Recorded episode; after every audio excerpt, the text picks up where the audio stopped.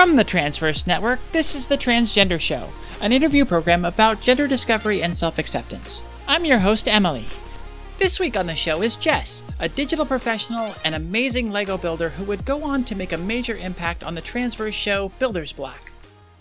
Hey, I'm doing so well. Thank you for having me. This is really cool. Oh, you're welcome. Very yeah, it's so good to have you here. Jess, when did you first realize that you were, were different as a kid? What were some of those signs when you were younger that that you were a little different?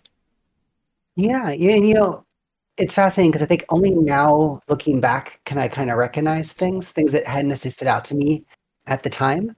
Um, but I think, uh, you know, one of the, the the the things I remember walking around with my mom in like department stores, and other moms would come by and stop us, and they'd be like, "Oh, look at your little one," you know, and their eyelashes are so long, and their nails are so long, and like that's so pretty. I wish I had those. And I remember my head being like, "No, they're mine." Like that was I wanted, I wanted to hold like I, I wanted that, and I like that that they thought that. Um, Mm-hmm. and it was always sort of awkward that that wasn't you know, supposed to be you know proud of but i um but yeah that was one of the, the younger thoughts but but really the the earliest i can remember having any thought about presenting any differently was around fifth or sixth grade and um, i was a big fan of the cartoon teenage mutant ninja turtles Mm-hmm. uh, April O'Neil was my first crush.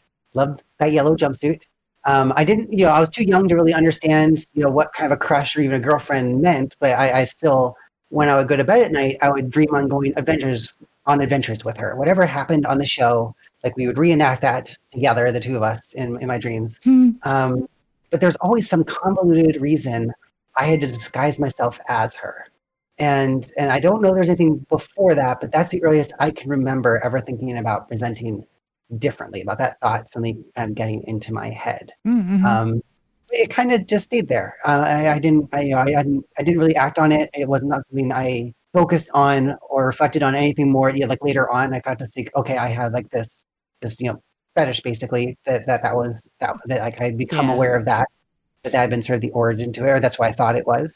Yeah, I think Um, that's very hadn't very common for us, you know, to um, have that where we. It's not until much later that when we come out, we can look back and and tie together all the little breadcrumbs. You'd, you'd see them there. like I, I, I I'm still uncomfortable. Like you know, I was like you're you're such a handsome man. I hated that.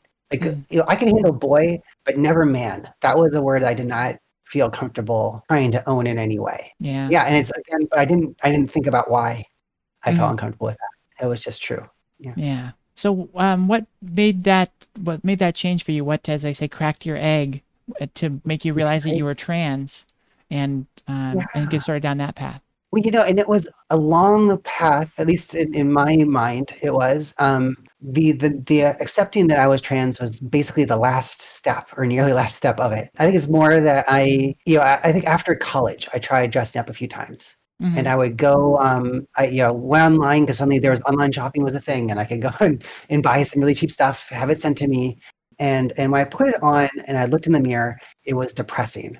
I I I I, just I didn't like what I saw. It was it was kind of sad in an and this feels almost too mean, but it was still true. That almost in this pathetic way, I would look at that and be like, oh, that's not. I don't want to be like it was. It was just something that that was more demoralizing than it was exciting Mhm. or or encouraging. Yeah, your um, first and- experience with uh, dysphoria. Yeah, yeah, they were it's something that I didn't. Yeah, I hadn't reflected on it until I was seeing it in that contrast and and and, and it falling so far short of what I hoped to see. Um, so I shoved everything in the back of the closet. I never purged because I was too lazy, and I put it too far away in the back of the closet to go find it and pull it out. but I still shoved everything away, and I basically ig- ig- ignored it um, until years years later. Uh, you know, it's like maybe every few years I would try it once and be like, "No, this isn't working," and I would Mhm. shove things away.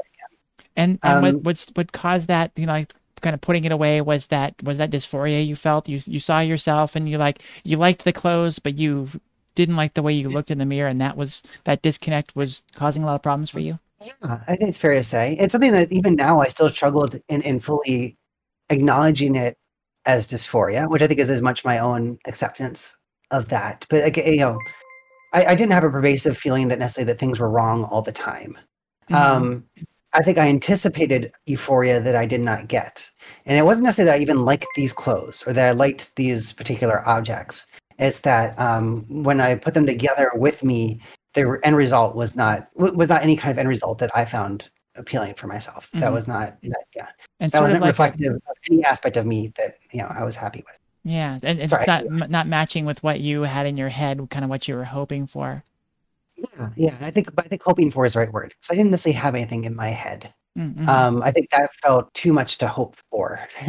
um, eh, but you know, I still hoped for it when I would dress up, and then I would be depressed um, Mhm. when I when I didn't see what I wanted to see.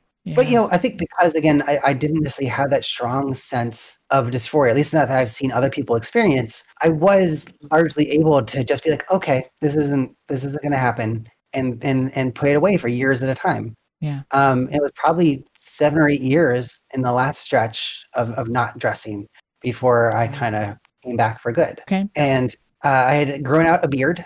Uh, I had uh, Mm. a good size, yeah, uh, beard, and not huge, but it was it was it was it was decent. And I I wasn't taking very good care of myself. I wasn't horribly slovenly, but I was not, you know, I, I was not watching what I ate or drank or anything. I was just kind of being. Hmm. And um, a friend of mine took me out, uh, and this is in 2015. Uh, took me to a bar after work and sat me down and kind of was like, "Hey, you seem cheerful all the time, but something seems off because you are. I've just been watching you kind of just kind of slowly, cheerfully slide downhill. Like, what's what's the deal? What's going on?" Um, and uh, and it was a wake up call that I, I think I needed to to hear. And it, again, it wasn't necessarily explicitly tied to the sense that I'm not me, but I definitely wasn't taking any pride or or you know joy, I guess, in being me. It was a Mhm. sense that like it's just how I was, and and I didn't really care a lot about it, and and I just let it go, and I let because I'd also let the other dream go. That every time I look, I'm not liking what I see, so I'm like, okay, then there's nothing to really shoot for. That you know, I'm not going to necessarily feel attractive, and that's okay, and and and and kind of let that slide. Hmm. Yeah, I guess I got to that point, and so then I think when I I heard that, then I kind of resolved. I'm like, all right, you know what? This is just not healthy. I, I want to be better. I, I, I want to take better care of myself. And there was also that notion in the back of my head that, like, all right, if I can set a goal and reach that goal, then you know what? I'm going to give that whole dressing thing one more try. Because maybe that was part of it. Maybe I just didn't know enough about what I was doing. Um, you know, I, I discovered different communities on Reddit and saw different makeup tips and things like that. And so I'm like, all right, maybe there's a little bit more I know now. And if I pair that with taking some better care of myself, then maybe the end result won't be that same depressing one. And if it is, then I'll know for good that this isn't for me. At least I thought that was the thinking and you know line I thought in my head. And and so over the course of 2015, um, because that was in the, the beginning of the year that she you know kind of shook me. I started counting calories. Uh, not that weight is an end all be all, but I think it was still a good motivating factor for me that I, I lost 35 pounds over the course of that year. Oh wow, great. And yeah, they and, and and I got back to basically my sophomore weight. I didn't get to my freshman weight, but I got back to after freshman 15 weight. And that was that had been my goal. I'm like, all right, I'm gonna get that by the end of the year. And I I got there like the day before New Year's.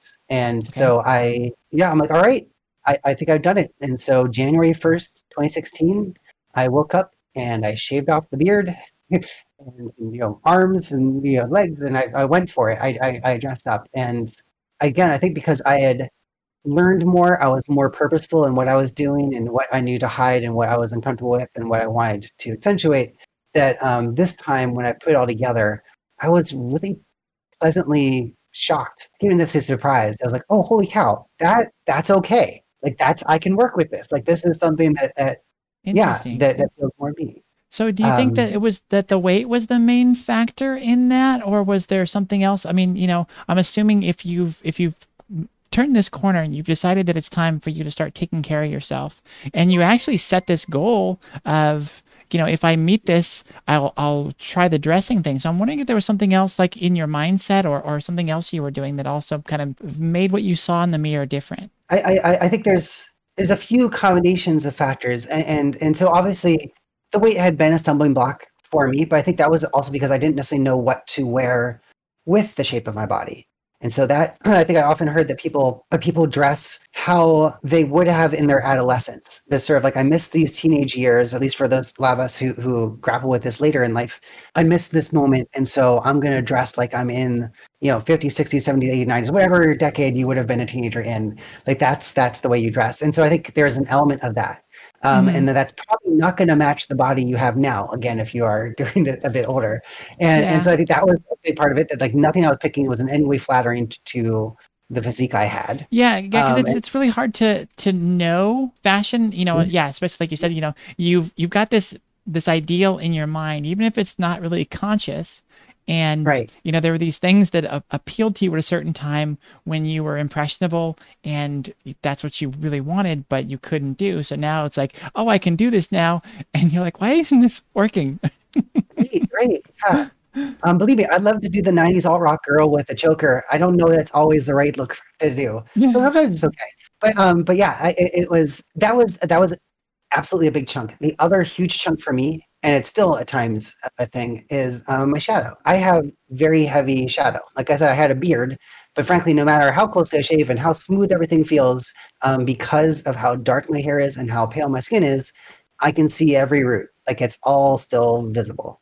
And um, I had, you know, I, I think seeing that, especially in um, seeing my face above this other body, even when I was doing better at the other part of the body and how to dress, was was the most discordant and depressing element. yeah. Um, and so, yeah, figuring out how to do some stuff covering up my shadow, I think that that in itself was probably the most significant Hmm. difference for me. Yeah, in dressing up. That's awesome. Okay, so now you've finally gotten to this place where you've you're not super happy with what you see in the mirror, but you're you're you're happier. You you've it's it's finally not this you know huge wave of dysphoria that's causing you to put everything away again. What were your what were your next steps right after that? Uh, we're leading up to when you came out, but I'm kind of curious about that in between time because you've you've been working towards this for such a long time and now you're here. What were your what were your next steps? Well, no, it's even interesting there, like you, you know, the time between then and coming out. Because honestly, in my head, I still don't feel like I've mostly come out. Most people in my life still don't know. I'm still, I'm still a work in progress there. But that we can also talk about. Well, yeah, uh, well, Um, yeah. I mean that that's one. yeah. I, I I know a couple girls that are like that now. That uh, that are beautiful, have great photos, look like women, present completely. It's just like mind blowing that that you're not out. I um I did it completely the opposite of that. I was out before, long before I could even vaguely pass. It was probably some really cringeworthy stuff. So yeah, it's kind of fascinating that you are in that st- in the stage that you're at, far beyond where I'm at, and and you're not fully out. So uh, so yeah, what were some of those those first steps? I think again that there was that moment where I, I, I, I was happy with what I saw. That I actually found myself attractive. And I'll say I'll, I'll note that because I think one thing I've consistently experienced is much more of the gender euphoria of feeling so happy when I feel like I'm seeing Jess in the mirror, and less often explicit negatives. Um, that, that to a degree that I, I, I often said like I don't I, I- didn't feel like I had had dysphoria. Now I think in hindsight I can reflect on other things, but however it was, I usually didn't it wasn't necessarily experienced or felt emotionally in a terribly severe way Mhm. versus extreme highs um, that I would often experience. And so I definitely had a high, eh, you know, uh, after those that that that first day. And I would say probably like the first uh, couple weeks, it was just every day me trying to put together all the different outfits I could and take pictures of all of them. and and and, and I I had this pent up. All right, what do I do with this? And and, and I had Mhm. followed some different communities on Reddit. I created a, a second complete nonsense Reddit username Mhm. aside from my my other Reddit name, which against in the future I will hopefully eventually merge them. The other one has all of my Lego karma in it, but my my my my, my boy account. But then I had this new account that I was posting on Reddit with. I wanted to post, but I wasn't doing it yet. And I had gotten some great tips from the cross-dressing subreddit. I never felt entirely comfortable with cross-dressing, which is unfortunate and I think unfair. Um, I think gender fluid was where I felt a little bit more comfortable with. I think just because you know, for for good or ill, there there can be a a- again that sort of fetishy context that's sometimes applied to cross-dressing, however fairly or unfairly. Um, but still, that, Uh-huh. that that subreddit was still a place where I could go. And, and and but before I went there, there was another place called CD Safe Haven, and that's a place where you were only you had to ask permission to join, and only people who were in it could see whatever anyone else posted in there. So it was in theory a completely closed community of like-minded people to share. Okay. And so, like, all right, well, this Nice. seems like the safest place to share. This is where I'm going to start. I think this looks great. I need other people uh, weigh in here. Um, and so I, um, I, I reached out and asked to join it. Of course, the people who were modded that community were on holidays because it was New Year's Day, uh, so right away. And so, like three days later, they let me in. But by then, I had so much pent up and so many pictures pent up that uh, I, I like I posted on there. The second they let me in, and then almost simultaneously went over and posted on the public cross dressing subreddit too, because I just I, I I needed to start start sharing. And, you were um, you were there, you were you were doing it, so you had to share it. I, I we we talked about this in the pre-interview too. That that weird kind of juxtaposition that you run into at that point in your transition, where you still feel shame or you know like confusion about about the cross dressing and or you know about presenting that way, and you have a lot of fear, and yet you're somehow compelled to to present it publicly. Like Yeah. you, the, the the greatest fear you have is someone seeing you and catching you, blah blah blah. But it's also sort of this thing that drives you that you you want people to see this. It's a very interesting, a very interesting thing. So it's, it's kind of funny that like, yeah, as soon as you kind of realized that you you just went a hundred miles an hour into that. Well, there's definitely a new and different sort of pride that I had never felt before, and and and and it was a, an aspect of myself that I saw myself in a different light I had never seen before, and so I wanted Mhm. other people to see that too. Hmm. And um, it definitely continued to uh, to escalate. Where I always felt like, all right, well, what's kind of next? And I, I would say, even as I'm doing that, I think I was also conscious and, and sometimes concerned. I'm like, okay, well, is this just me escalating again, like following a high versus being trans? And and and honestly, for the most of the first couple of years, I think I wanted to believe I was trans, but didn't believe I was because that felt too good to be true. That felt like I was indulging something or claiming something that that wasn't mine.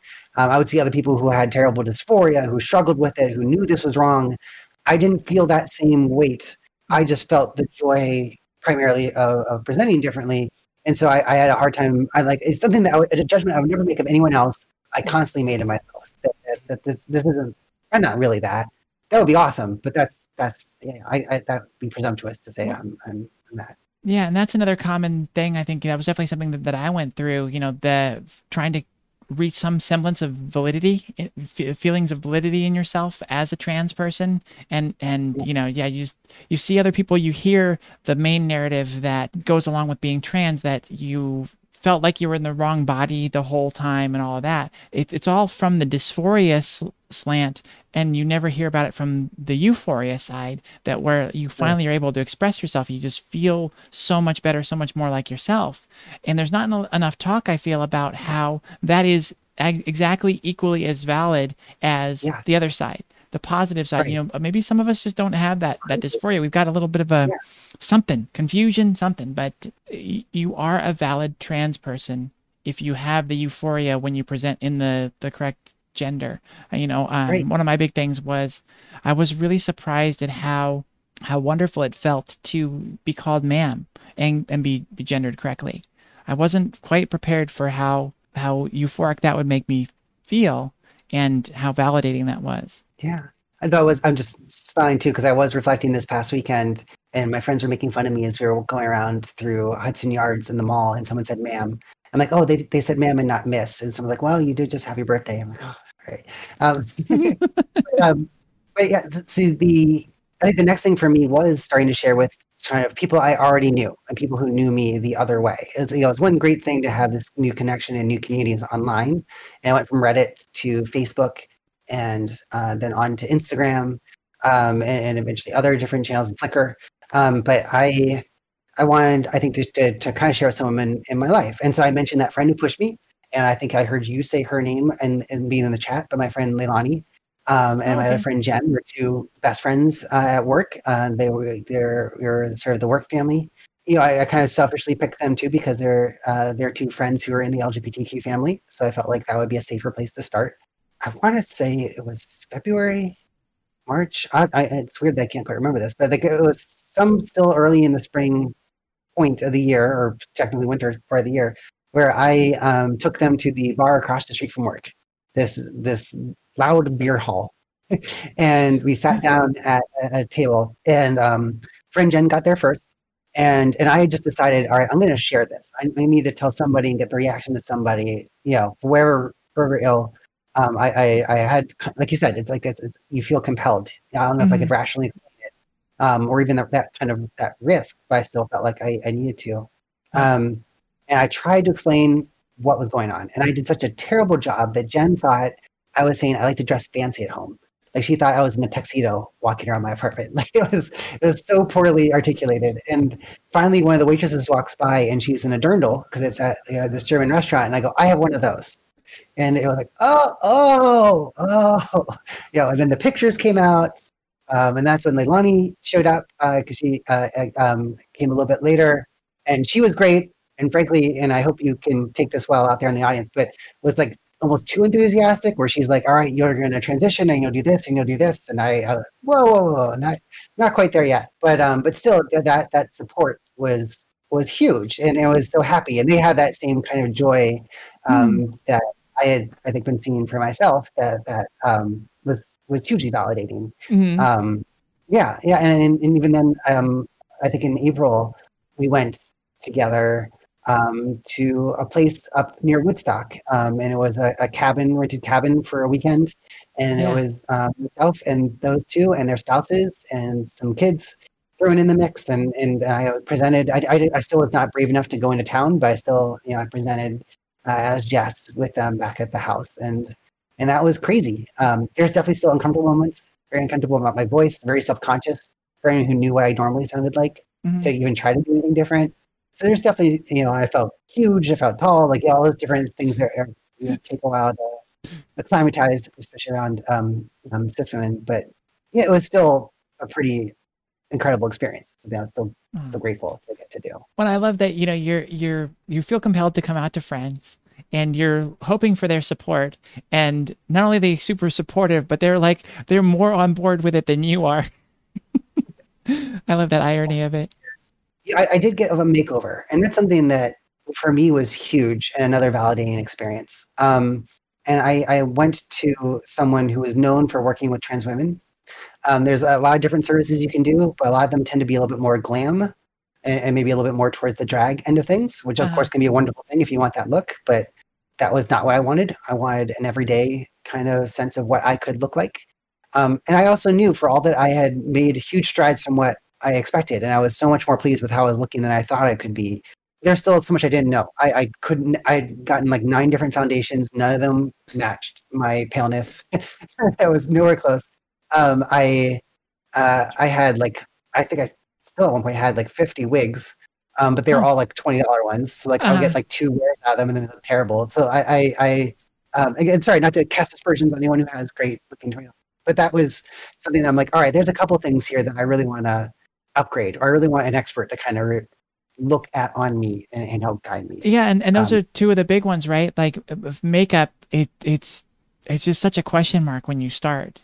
You have no it, idea, and uh, it, it's it's really overwhelming and then yeah. and, and it's really easy to spend a lot of money on that really quick and then the wigs mm-hmm. the same thing you know um, a good wig is is can be hundreds of dollars and yeah. you know it's not something you want to jump into so it's definitely important to have somebody that can guide you in that though i'll also acknowledge and it's it's it's something that it, it's almost weirdly at times guilty about but i have so much privilege in my life in so many different ways and and one of them is is, is uh, even being single single and and and having a good job and being at this point in life um, that i was able to invest in a lot of these things i wanted to explore. Mm-hmm. and so um, that that makeover artist is not cheap.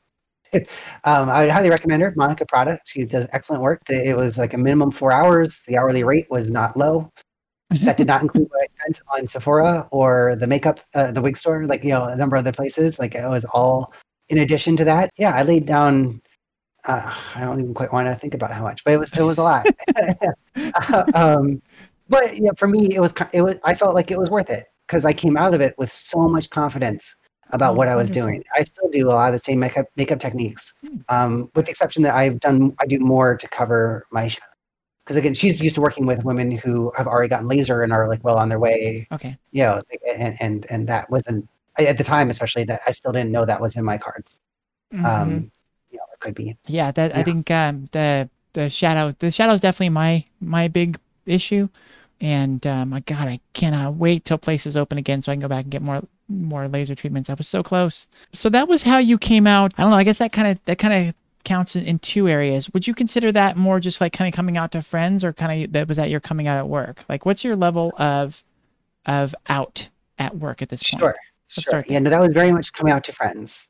And in many ways, for all them still coming out to other people at work, I still feel like it's more about friends. It's it's almost always still people I feel close to, or or I feel like I just get a good vibe from. We already get along well. But yeah, no, I I um I am not fully out. I think in any arena, and so work is definitely amongst them. It's one of those subconscious things. I realize I, like I gave you that very nebulous "I'm in corporate America," you know thing. I you know I, I don't know why because I post about my work all the time on Instagram. I walk, you know, my pictures over the weekend had me with my Pfizer mask on, so I work for Pfizer. Oh, okay. Um, yeah, yeah, but I, I, um, you know, there's there's tens of thousands of employees, and you know, maybe a couple hundred know. Like right. it, it's it's not like they would know me anyway. It's a huge company, but still, um, yeah, I, I, I, I went to. Lately, it's been sort of everyone I report to. I'm like, hey, I want you to know this just because I recognize there could be ramifications in the future. Um, but generally speaking, there are also people I like and know or respect, so I also have a level of comfort. In fact, everyone I've come out to at work has universally been super positive, and we've almost almost felt closer afterwards. To the point that now, if I'm having kind of a down day, I'm like, all right, well, who's someone I can come out to? Because it's like it's always been positive for both of us. I, I think. Yeah. Like I don't want too much, but it feels like that every time. They're all like, wow, and, and we chat. Like it, it it's it's um it's constantly been awesome. Uh, I love that you have that many people at work that you can like that you still have some that, that don't know so you can find some pick somebody out and just recreate that experience again. Yeah, yeah. I mean, there's there's hundreds just in my department, and I've gotten you know maybe a, a third, maybe half. Like yeah, there's there's tons of people I can still I can still get to. Um, now I will say I've become more and more active in the uh, LGBTQ work group at, at Pfizer. Oh, okay, Um, cool.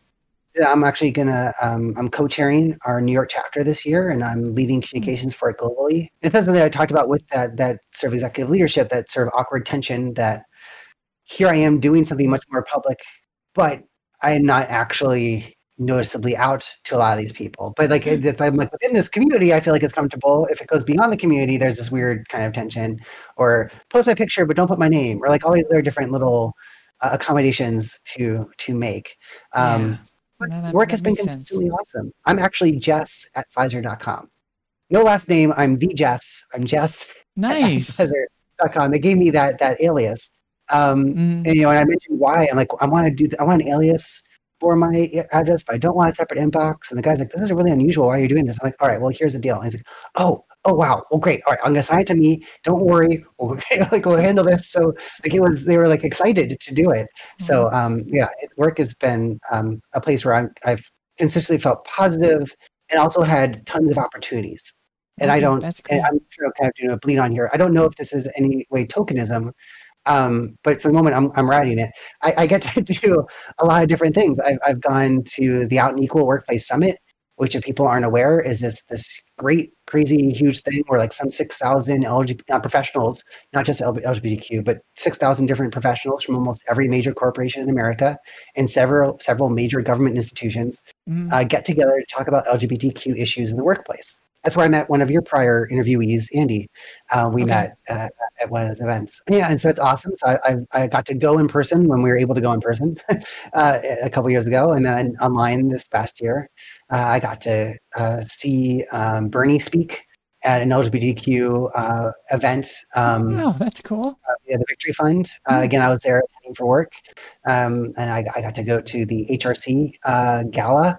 Uh, I did a whole thing on Instagram, helped me pick my gown, and then I went to this gala and sitting at a table like, at the front of the room, and all these executives from the company, and and and me. And again, maybe they just want a trans person to the table, but I'm like, hey, I will be that that trans person who gets to, to wear a gown and go to the gala. Oh, Um, that's so wonderful. so yeah, it- it's been- wow. and it's been yeah like I, i'm overseeing it but work has been great so far so Hmm. i've been very blessed to have that Nice. So, um, did you did you have other friends that you came out to as well? Have you have you come out to most of your friends? you know i want i don't know it's awkward to say most of my friends I, I think a lot of the friends who are here in new york and that i've interacted with in Okay. recent years that that that, that I've, I've come out to a lot of them i remember my first friend who was like my best guy friend and you know as like a Mm. as a straight guy like that was in many ways like the hardest hurdle for me mentally to come out to Mhm. um yeah, and he was great. I mean, it took him, I, uh, I think, a couple of days. He, he never reacted negatively. I think he just needed to like internalize and then come Process back. it, Like okay. I, I think he went to like it's like oh I was so supportive once I figured out it wasn't a joke. Like, like it was, which it was interesting. Yeah, and I didn't quite know how to feel, but but I I, I take it positively. Yeah. Um, and, and he's been wonderful since. Um, and then with that encouragement, then it became front comfortable to go out. Like I would host game nights at my place. So I'm like, all right, the game night crowd, I'll come out to them. Which I did twice because I forgot, and then I came out again, and they're like, "Yeah, we, we know." I love that anyway, point, right? I think that's another common one where you like somebody sees you for the first time um, when eh, when you're dressed and they kind of like give you a look and you're like, oh, that's right, I never got a chance to tell you, huh? I, I, I forget who I told and who I didn't. That, that's happened a number of times at work events. Okay. Because I'm, I'm still mostly, at least when we're in the office, I, I, I, I've only been presenting like four or five times and almost always at LGBTQ events. Um, but yeah, we had, um, oh, mental blocking on this famous actress's name. Orange is the New Black. Laverne Cox, thank you so Thank much. you, Laverne Cox. Yes. Thanks, Tab. So Laverne Cox came and spoke at the at, um, at, at work for Pride, um, which was so cool. Mhm. And uh, and so that was my first time I ever went into work presenting. I, I, I just came in for that. I had actually I, I came out to my boss and I'm like, hey, here's the deal, and I'm trans, and by the way, I want to take off the week of Pride because I kind of figured he couldn't say no with those two things together. he said sure, um, but I'm like, but I still want to come back this day for this event. Um, and so I got to do that. I got to come back. I got like a front row seat, and then afterwards, they had a 50 person meet and greet with her. So I got to go up and get get a selfie and, and, and shake her hand, and, and, and she was awesome. But I'm sorry, all this is to say that happened to a couple different colleagues where I'm like, hey, give me a list of everyone who's going to be there. So if I know any of them, I can come out to them beforehand. But there were still some other execs who kind of like a last minute decided to go who were in my department. So yeah, a number of them introduced themselves to me, and then I like introduced myself back. And like, and you already know me because, and then oh, Ah, you know, I got the big reaction, which felt great that they did not recognize me at all. Like before, yeah, isn't that super validating? I love that. Oh, I love that. That's so that awesome. was- that was cool. So that, that has happened a number of times, and and still happens.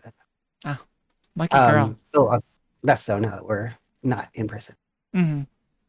Sorry, I feel like I'm nowhere near your question, but We've meandered a bit. It's fine. Um, so the, the next part in coming out is family. Um, how has that gone for you, and who have you told, and um, kind of who's next? that has been amongst my biggest stumbling blocks, to be sure. And I feel like almost most of my life and even progress in transitioning kind of has an inflection point before parents and after parents. Mm-hmm. Excuse me, in my head, double IPA. Uh, the plan had been to tell my parents together. Now I told my brother first, and my brother is someone who's awesome. I don't know if he's he's uh, he's watching, but um, he uh, I I've I didn't want to presume it, but I figured he would be great. And I was actually a little bit more concerned that he would be so determined that I should express my true self that he might inadvertently kind of out me. So I, I, I, I think my- my, concern wasn't you know rejection. It was like oh yeah, it was it was uh, exuberant acceptance. Um, Okay. But I shouldn't have. He he he was and has been wonderful. Uh, both him and uh, my sister-in-law. I told them together when they came in person.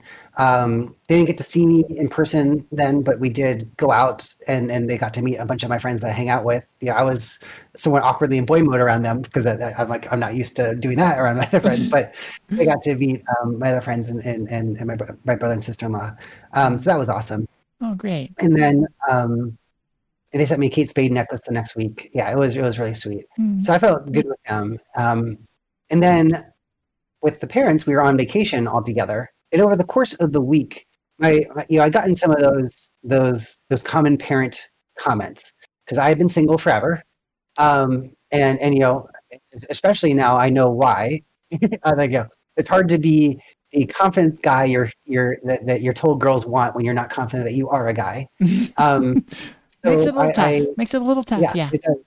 Uh, yeah, having that in the back of your head, not not the easiest. Um, and so there's like the what's going on in your life? You need to be moving forward. You need to be shaking things up. And in my head, I'm like, I am shaking up so much, but I can't tell you, and that's on me because I'm not I'm not out. Um, like if you knew the last three years, like it would be it's insane. Um, so um, that was at the start of the week. Come the end of the week, uh, my dad, my brother, and I went out for drinks at a, a bar together out in um, Breckenridge. We were, we were on this vacation, and um, dad just did another one of those. And I don't think he wasn't expecting anything, but he's just like, "So, are you happy?" Like, how are things going? This is like this this deep. We've had a couple of drinks question, and I just go, "You know what? I am, and here's why."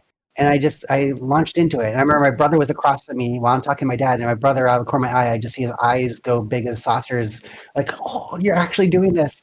Um, but yeah, I just came out. Um, mm-hmm. And I certainly had different reasons to have some level of concern with my folks. They've always been wonderful, sweet people. I never expected they wouldn't love me. Okay. But there was concern about would they still be accepting or would they ask me to stop? Mm-hmm. They both went to Gordon College, uh, which is a Christian college up in Wenham, Massachusetts. My dad went on to Gordon Conwell Seminary. He didn't get ordained, but he could be. Uh, he decided that wasn't where his life was calling. Dad, though, has always more often been liberal than not. Yeah, not that either parent was ever in any way conservative, but dad had been a little bit more vocal, at least in, in expressing more liberal views. Um, and, uh, and I remember when he, one time he, unprompted by me, talked about Buttigieg and how awesome he thought it was that Buttigieg went to Mike Pence and said, "Your problem is not with me, sir. Your problem is with my creator." And I remember when Dad said that, unprompted to me, I'm like, "Okay, Dad's going to be okay. Like he, he's going to be okay. He'll he'll be all right." Um, and he was. He is and so that was wonderful. And and so now the struggle I have is that I still haven't told my mom. Okay. And I, I feel very bad about that. Obviously, not enough yet to to stop procrastinating on it, but mm-hmm. I still feel uh, terrible that I I didn't tell them together. That there's this long delay. Yeah. Uh, Dad has been great in saying this is my thing to share, but um, I still hate that I I am inadvertently, you know, hiding something from him, uh, or, or making him helping him hide something. Yeah. Um, and so that's something I've I've said to him. That's like I, I I've been lying by omission. I don't think I've ever been expressly lying, but I've been omitting a lot of my life. Okay. I don't want to do that anymore. And so the the way I've been procrastinating is spending a lot of time uh, working on. All right, I have all these books on trans and Christianity. I, I want to understand it for myself, but also I can maybe arm her, or I can anticipate her questions, or I can anticipate the questions that she'll hear from her social circle, which is in central Pennsylvania, where my parents are like the only people who voted for Hillary and Obama and Biden um, for, versus all of their friends, like you know, and, and how to how to arm her. Um, but I also recognize it's also me. Just things are nice right now, uh-huh. um, and, I don't want to deal with that. And, and try not to rock the boat. And and yeah, you've got fears of what what might come. Yeah, it, it makes sense. I think that again, another common theme. Did you have any support from anybody um, work or f- social circle family that you weren't expecting? You know, I think the depth of support I've gotten has surprised me in almost every place. Mm, I have okay. two wonderful college friends, again, two people you named uh, at the start here who who were you know jumping all over to, to join this to a point where like they're like oh, we're so excited for you this is amazing I took off today I'm like whoa all right like it's uh, it's so wonderful um, so yeah there, there's been constantly uh, enthusiastic support but one great source of connection were a lot of the people I connected with online. Um, so you you noted Amy is one of those awesome people who uh, invited me to another uh, Discord groups and other places and to create more and more stronger networks. So she's been wonderful, even though we've never gotten to meet in person. Mm-hmm. Uh, then um, early on, there was a number of friends who uh, I got to got to know that that really helped me along. You know, I, I starts on that journey of all right i went out with you know, this small group of friends at, at their house and i went and got a makeover. Mm-hmm. i still was never going out in public and and i was still never venturing out past my door especially because my door has a hand operated elevator with a doorman in it 24 7 so there's no sneaking in or out of the building. Like i i will be recognized they will have to take me to my floor but it only has four apartments per floor. Like there's no there's no anonymous entry or exit in my building. No such um, thing as um, incognito there no, not even not even a little. Um, apparently, some of them for a while thought I was my own sister visiting. So I guess there was more than I thought. But still, largely, yeah, it, it, the expectation was if I if I'm going out from my place, I'm coming out, and I would not been there. I did not get anywhere near there at the start of things. Mm-hmm. Um, I did have um, a couple people who I connected with uh, first on Flickr, and then we all joined Instagram together. Uh, okay. And it was um, or around the same time at least. Uh, it, it, was um, my friend Naomi, who uh, is uh, in uh, outside Sydney in Australia. So she and I had been writing each other almost nightly on Flickr, And, in the weird thing where she's waking up and it's like 4 a.m. for me and we're we're writing each other and we've been chatting a lot. And then we started to chat with our other friend Sean. Sean actually invited me out to um, stay with her in New Mexico, which is very cool. Um, and that would have been my first time going out in public. Um, and so that was awesome and terrifying. Uh, and and but I was still I, I, was still excited to do it. And I, I wrote to Naomi. I'm like, holy crap! You know, I'm gonna you know, I'm actually gonna meet Sean, and we're actually gonna go out. And she uh, Naomi was like, I just talked to my wife. She said it's okay. I'm gonna come too. And so she flew out from Australia to New Mexico. Okay. And the three of us um, uh, spent uh, a good chunk of a week out there. It was it was awesome. I think Sean, you know, was farther along uh, especially than me. Uh, uh, yeah, uh, they are both full time and have been full time for a while now, where I'm still creeping along. Um, yeah, they, I, I, I, yeah, um, I think Naomi I, I heard Sean just started hormones around that time. Like there, there's, yeah, there. So I, I don't know. I, I hope she doesn't regret it too much that she had someone who maybe was far more of a newbie than she was anticipating visiting her and, and staying at her place. But it was still uh, something that I, I treasure that time and how it pushed me and, and the fun I had. Uh, yeah, it was it was really really cool. I've um, experienced that too, not not too long ago, where you go and you hang out with somebody who presents really well, and you have that moment of like, am I am I making this group clockable? Because of you know of where I'm at in my transition. I'm not at this point. I'm not far along in hormones. You know, I, I'm I I don't present as well as these other women, and like so you feel like oh am I am I dragging the the group down? yeah, yeah. I mean, I sometimes I still do. I feel bad like messaging her. Like I'm like, hey, I'm sorry to bug you on that. Yeah. Um, it's weird, but I know what you mean. I know what you mean, and it's tough to to deal with. It kind of it's a societal thing, right? Because it's it's kind of horrible that those thresholds and expectations are set anyway. So that was something. Those were two people who, again, I'd only met digitally. I never expected that that would happen mm-hmm. as a result of that. Yeah. But even even more foundationally, especially considering they're among my very best friends now, is the week before I went to New Mexico, two people who I had friended on Facebook, but I had never once interacted with, both messaged me out of the blue on like a Tuesday. And they both said, All right, we see you posting all the time. We never see you out. So tomorrow you're coming out with us. We're, we're going out uh, on Wednesday, and mm-hmm. it was um, my friend Jessica who is in the, the chat, and my other friend Danny, who I don't know if she's able to come by, but they both I don't know if they coordinated or not, but they both um, messaged me the same day and and said that's going to happen. And so there's this really amazing place, and it's it could be interesting how it changes as generations get to where they're doing a better job recognizing and embracing different gender identities.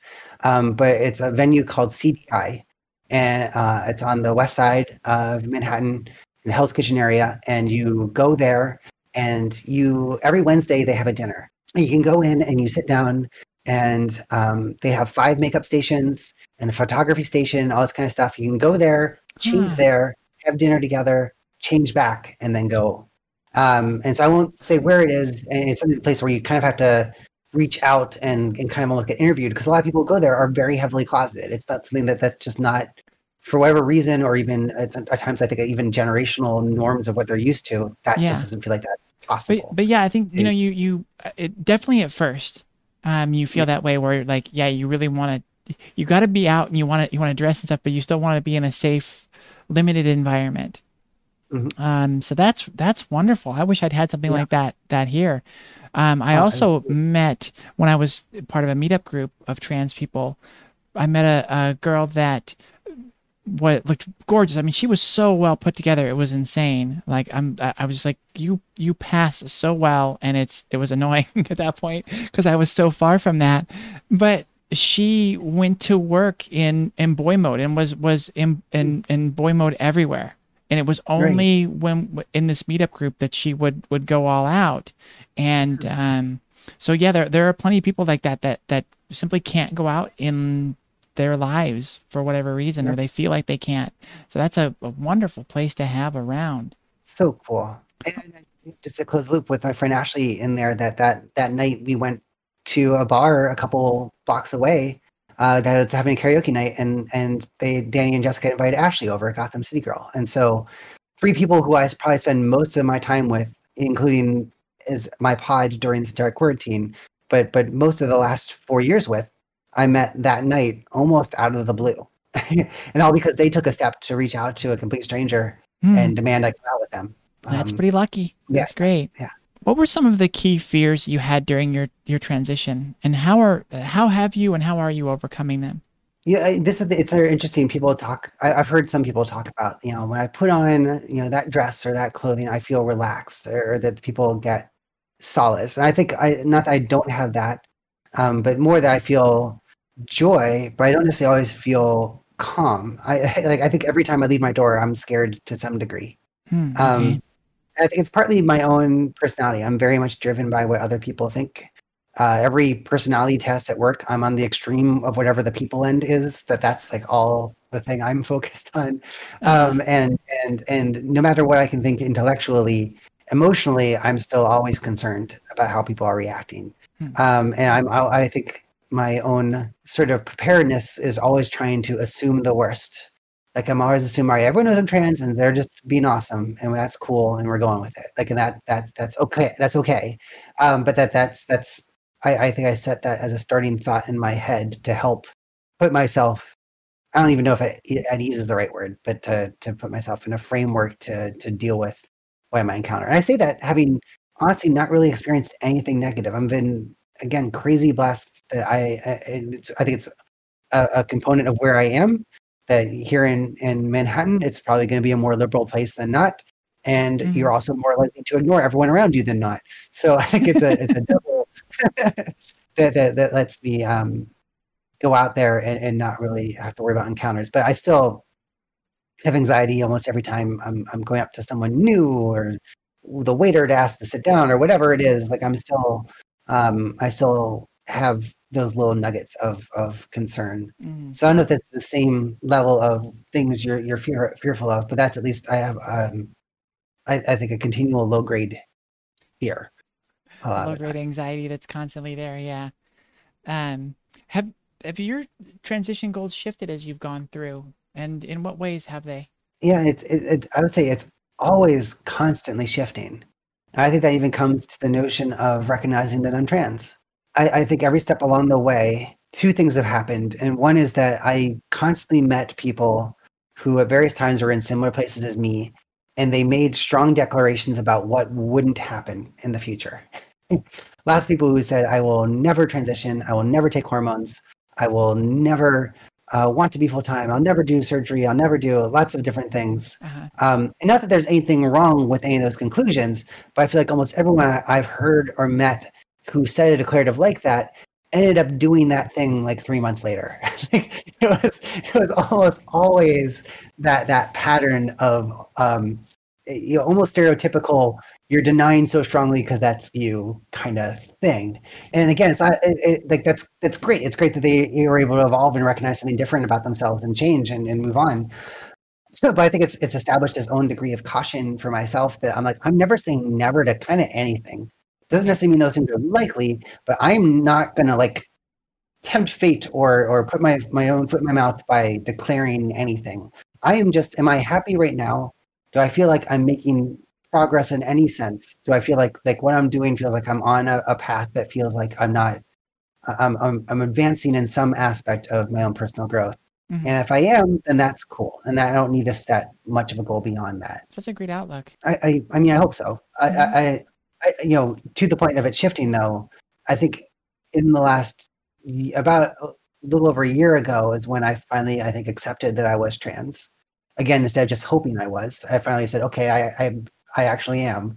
That uh, was also when I started hormones, and so I recognize I've I've committed myself to changes regardless of whether or not, yeah, like like there, there's there's progression happening without it being active on my part anymore. And, and I think to come with that, you know, as you mentioned, can't really do laser right now. I expected to do that concurrently with hormones. That didn't happen, but that's I think the next thing that that really is a permanent change. I think uh, most things I've done up to now were not there you know there was there was no point of no return um, but i think i'm definitely in a place now where i can cross it and feel okay about it and not have the same level of fear i did two or three years ago with the Mhm. thought of doing laser and, and that being permanent, that kind of thing. And what role has therapy played in this? Have you been seeing a therapist and has that helped you get to this point of self acceptance? Yeah, very much so. And it's something I always believed in. I just hadn't necessarily done for myself. Like I, I, I I've always thought therapy is a good idea. Uh, but I think by and large, because I've, I've mostly felt I think cheerful. It wasn't something I, I was nothing too concerned about. Or even then, when I was starting to question my gender identity, I was hanging out with so many other people who were,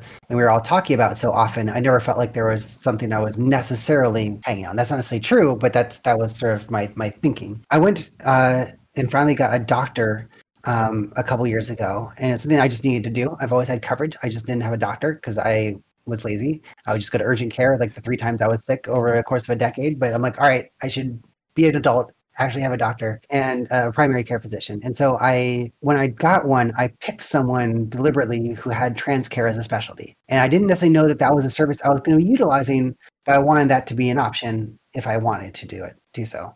And so I went and saw that doctor. You know, he said, uh, "Yeah, I, I was upfront at the very start. Here's one of the reasons why I selected you." And I don't know if I'm there yet, but that that that's that's a possibility. And he's like, "That's great. You know, and of course, I'm happy to help you. I um, and even though this is an informed consent state, I think you should talk to somebody, talk to a professional before you do so. And I was like, oh yes, of course, of course. I'm not gonna, I'm not trying to force, you know, change result. But even then, I, I that was not something that I I was ready to believe could be true about myself. And so it was fully a year later after finally getting the doc. Like basically, I was like, I was lining everything up to get hormones, but I still a year later before I finally went in and saw um, a professional.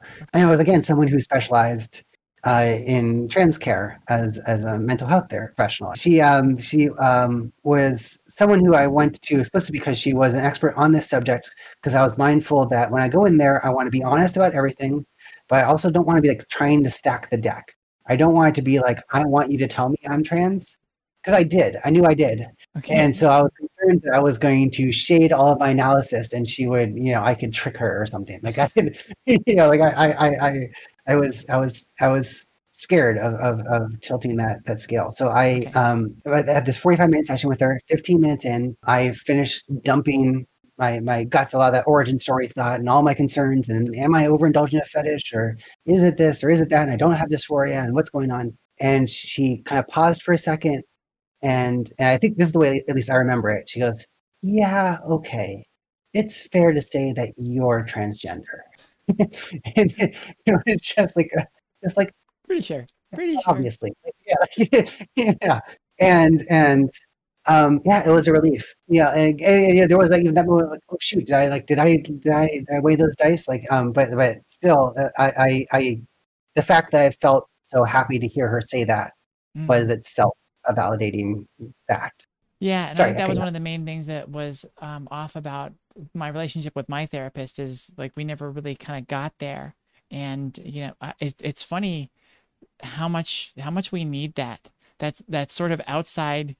Um, I guess it's just you know maybe it's it's I speak for myself and for you where we, we kind of seek that outside approval, like you mentioned, and yeah. having that where someone else is telling you yes you're trans is that like extra bit of confidence or validation that you need to to really you know believe it in yourself and go forward. Yeah definitely. Mm. definitely. Yeah it's so different.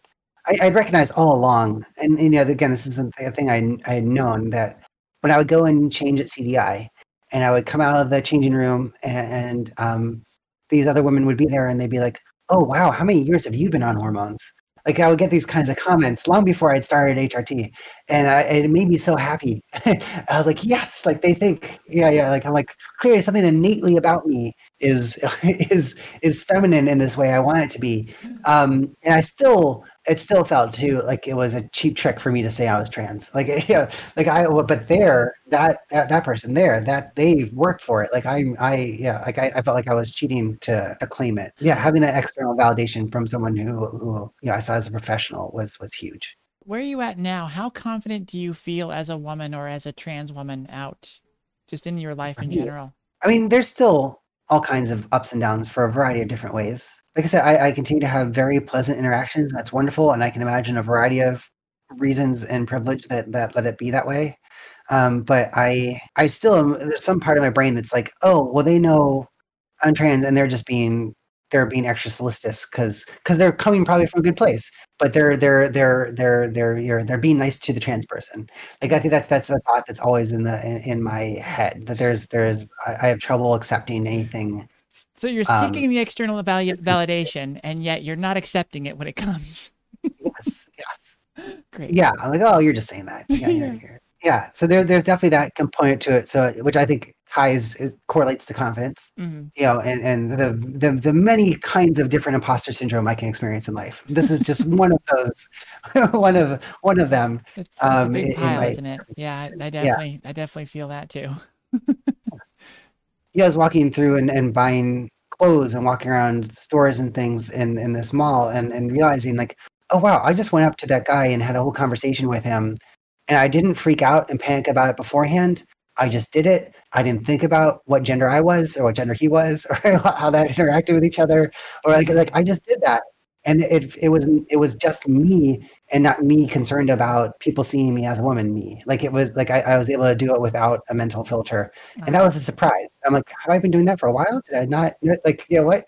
Where did that come When did- from? Yeah, but It doesn't happen often, but there are more unconscious moments than there were before. nice. Um, and yeah, and that's that's definitely awesome. what have been your biggest hurdles during your transition? You know, we, we've we, I think we've talked about a number of them because for me, a lot of them are the the emotional and mental hurdles of um, in particular coming out to mom. Yeah. Um, and Okay. so that as a big inflection point before I go more broadly. As a, it's my my my shadow. Like I, I I think that's another big reason why I'm not full time at work. Aside from wanting to be out to family 1st Mhm. is that um, I'm too lazy, and the amount of time it takes to cover this is not something that I'm prepared to do on a daily basis. Yeah, um, and, and feel frankly, that. it hurts too much to shave this closely every day. That it's hard to imagine how that would play out. But that's something I would demand of myself, um, Okay. trying to to do this. to do that. Wow. So, all right. uh, yeah. What aspect of your transition? What part of this? You know, like um, hormones or surgeries you've had, or anything that you've been through in your journey. What is the the single most validating thing for you as a woman? Yeah, that's that's an interesting question. Um, I haven't n- have no surgeries uh, of any sort yet, uh, at least. I don't know what will come. Again, that's another thing where it's like I'll I'll hit those when I feel like I need to hit them, and until Mhm. then, I'm cool. I was I was very happy with what I could pull off and what I could do before hormones, and so that was especially its own stumbling block when I I was not accepting that I was trans. Was well, if I can look okay, why do I need to do anymore? But Yeah, I think I always right. had this deep Mhm. curiosity of, well, what would be possible though? Yeah. If this is what I can do without it, then what can I do? you know, what, what would happen with it? The sky's the And and yeah, and so that's been a journey where obviously I, I there's still a lot that's in flux. I mean, I have no idea where I'm going to end up or or what I'll want to modify, but that's starting with hormones, starting to see my chest develop, especially, and being happy about it has been very validating. Like I, I, I, I- look down and you know, or you know, I catch myself out of the corner of my eye, and I can more often see myself as Jess, even when I haven't done makeup. Not always con- constantly, not when I look closely, but maybe for a brief second, out, you know, out the corner of my eye, I'll be like, "Oh, holy crap, that was Jess in the mirror!" Like without me doing anything. Holy cow! and um, I think that was that was one of those self-reinforcing things where I was, again, I hadn't believed it, I hadn't accepted it, um, but then I started hormones, and so there was like the, "Oh crap! Well, that will I'll I'll know if I regret that," um, and I haven't, and, and I and so it, it's something where it's not like I even have reached an outcome I'm perfectly happy with or confident with so much as I I find that I am not in any way sad about the fact that my body is changing and indeed am very happy about it. Mhm. And so that's something that I didn't necessarily know for sure what's going to happen. And I think that's the validating thing. Yeah, I, I'm I'm finding that uh, a very similar thing where I, I have these. Then the next step, I'm always kind of trepidatious and, and afraid of, and then Yeah. once I get through it, it's just like, you know, no, this is great, this is great, and and kind of what's next, and then I'm afraid of the next thing. Right, right. But I, I think each one gets so much easier. yeah. And and true. and and well, I think how many years I was terrified to come out to the doorman and how wonderful they've been since I did. Aw. Like it, it, it it's it's amazing. But I, I it didn't feel any less impossible back then. And even now, thinking about what I've done, I'm like, well, but so much other things have happened to collectively make it true that it's hard for me to say like I regret not doing things sooner because I don't understand how it would have been possible. I feel like everything that had to happen, everything that happened had to happen. Yeah. I don't know how it could have gone faster. Yeah. Exactly. I think that's that's the way it is for all of us. We have to come out when we're ready to, and you know, you you like the idea of coming out earlier, but there's no way to do that. You have to come out when when you're ready for it. What were some of the biggest learning curves that you've had to to get adjusted to in your transition? there's there's some there's some there's some ones with myself and, and self acceptance that have taken a while. Um, when I was out there with with uh, Ms. Nuclear uh, in person, I was still wearing a corset every time I went out, steel boned, like it was severe.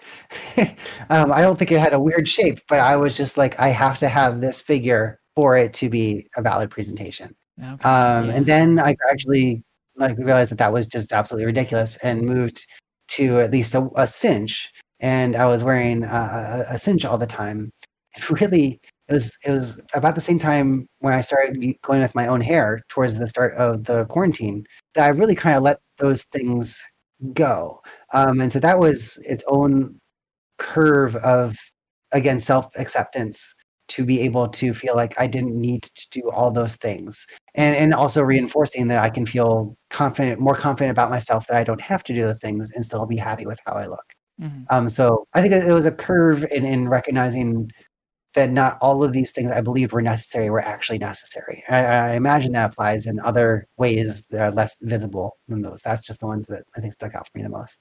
Okay. Now we get to um, the fun stuff as we're getting to the, end here. My favorite question of all of them: How did you choose your name? I'm very lazily, um, and I, you know it's something that a little subconscious to express again because I'm not out full time, uh, and I've given probably enough clues to be mm, trail, tracked down. But um, it's it's close to my boy name, um, or to at least a variation of it that it's easy to go with. Okay. So, That's, that's the it. moment, what I can I can comfortably say, yes. But uh, Well, you, but yeah, you, I- you, um, I've always thought that, you know, I, I should ask the follow up question if somebody's name question, you know, the answer isn't, you know, super deep or whatever. Um, Yeah. is there a particular meaning behind your username that you have? And, and I feel like there, there sort of was, we were talking, you know, I was, I was asking you before the show, do you prefer, should I put Jessica on here or, or Jess? Well, there's something too. There's a number of names that I've always liked, and and there are things like Rebecca or Jessica, different names that are a little bit longer, Mm. and I guess you could say fancier. But one of the things I've also liked about them is that there's also always a casual. I'm forgetting cognomen. I forget, but the the the the, the, the yeah, Becca or Jess. Like I think it's like that. There is this this this casual one, and I I think of myself as a relatively casual person. Uh-huh. Blazer aside, this is just I like this, but the like I, I tend to think like I'm I'm a a t-shirts, jeans, and boots kind of gal. Like I, I, I, I love a lot of other outfits, but that's my default. Yeah, And your so, Instagram definitely will will back that up. That's for sure. And I'm saying, of course, 42 is the answer to life, the universe, and everything. Oh, okay, there you go. Awesome. And then the big question that we ask everybody, what advice do you have for young or closeted trans people out there? That's great. Great question. And I think the biggest one, and it ties directly in some of the questions you've asked, is finding community. There's nothing that has not made me feel like I have advanced more, felt more confident about myself, uh, felt I got to give back to others than than than creating ties in in in, in a sense of community. And and that's been true uh, explicitly in in trans spaces as I made friends there.